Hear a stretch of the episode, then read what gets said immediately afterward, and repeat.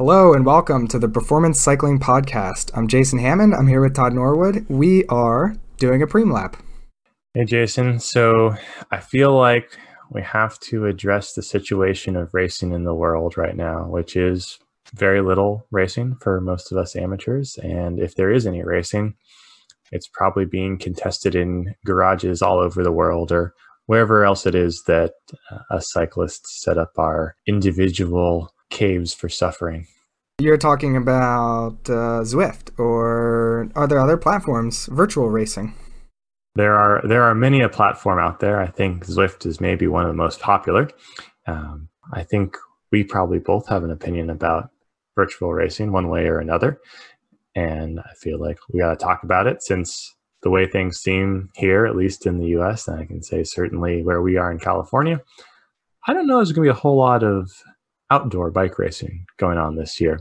So if you want to be competitive, you may find that you're contesting it by yourself indoors against some avatars of other other cyclists from potentially anywhere in the world.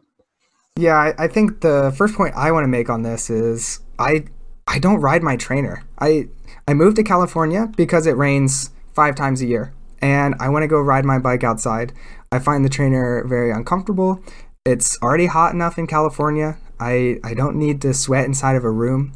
And so I already have this predisposition to not want to ride on a trainer. I, I enjoy riding. I like discovering new roads, getting to the top of the mountain, really feeling like I've I've sort of earned my way to my destination.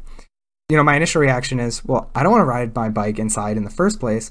And two, I don't want to stare at a screen. I think uh, Todd, you and I both said a trainer is a tool to get the workout done because I got to go to work afterwards, or um, it's it's a way for us to get the training stimulus we want, not as an alternative to riding our bike in the beautiful outdoors. I couldn't agree more with you. So I'm going to come from it from the other perspective of someone who rides a trainer quite frequently, uh, usually once a week at least to get a workout in, and sometimes twice a week to get a workout in. And I appreciate the trainer for that efficiency and go in the garage and set up my workout, and away I go, get my workout in fairly efficiently. If I had the opportunity to go out on the road and do the same workout, I probably wouldn't do it on the trainer. Uh, it's nice. It's nice the five days in California that it does rain, but other than that, I would not ride the trainer if I didn't have if I had the time to go out and do the workouts on the road.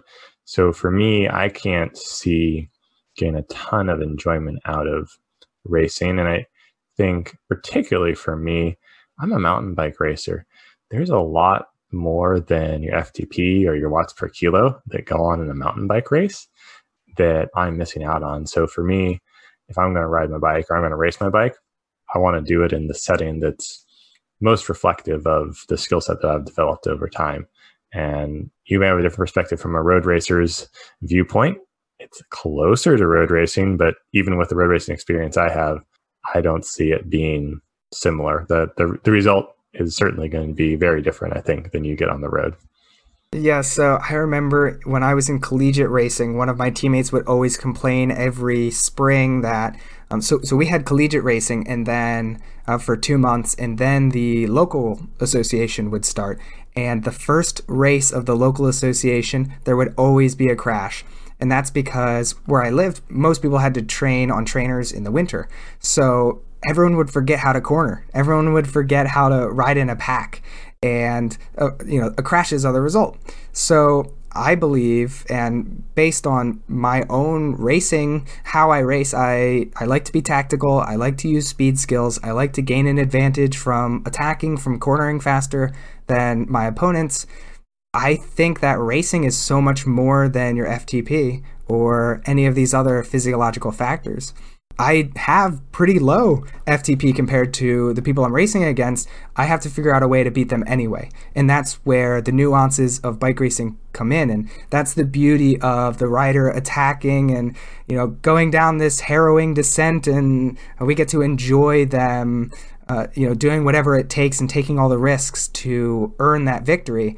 I think that's the beauty of cycling, not oh, this person trained and now their FTP is super high and they deserve to win. I, I think that's more the realm of triathlon and the realm of Ironman, where there's just these incredible athletes who prepared and then they execute on game day. Cycling is unique in that there there are these speed skills incorporated there are these tactics incorporated it's more than just your fitness that's what makes it beautiful and unique yeah, and I think we all know this if we've raced. It's not the rider that has the highest FTP or the highest VO2 max who shows up on race day and is going to win.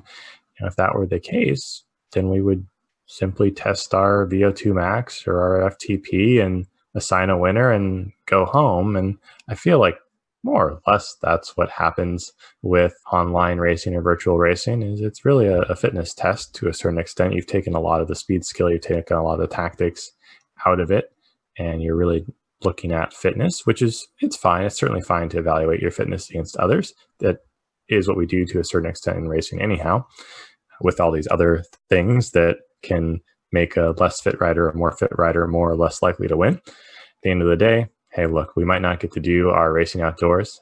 I think both Jason and I will say you should probably go outdoors and enjoy riding your bike.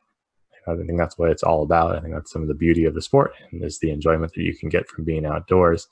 And don't take your success on virtual racing to mean that it's going to be success in the real world and vice versa. If you do some virtual racing and it doesn't quite suit you, don't get discouraged.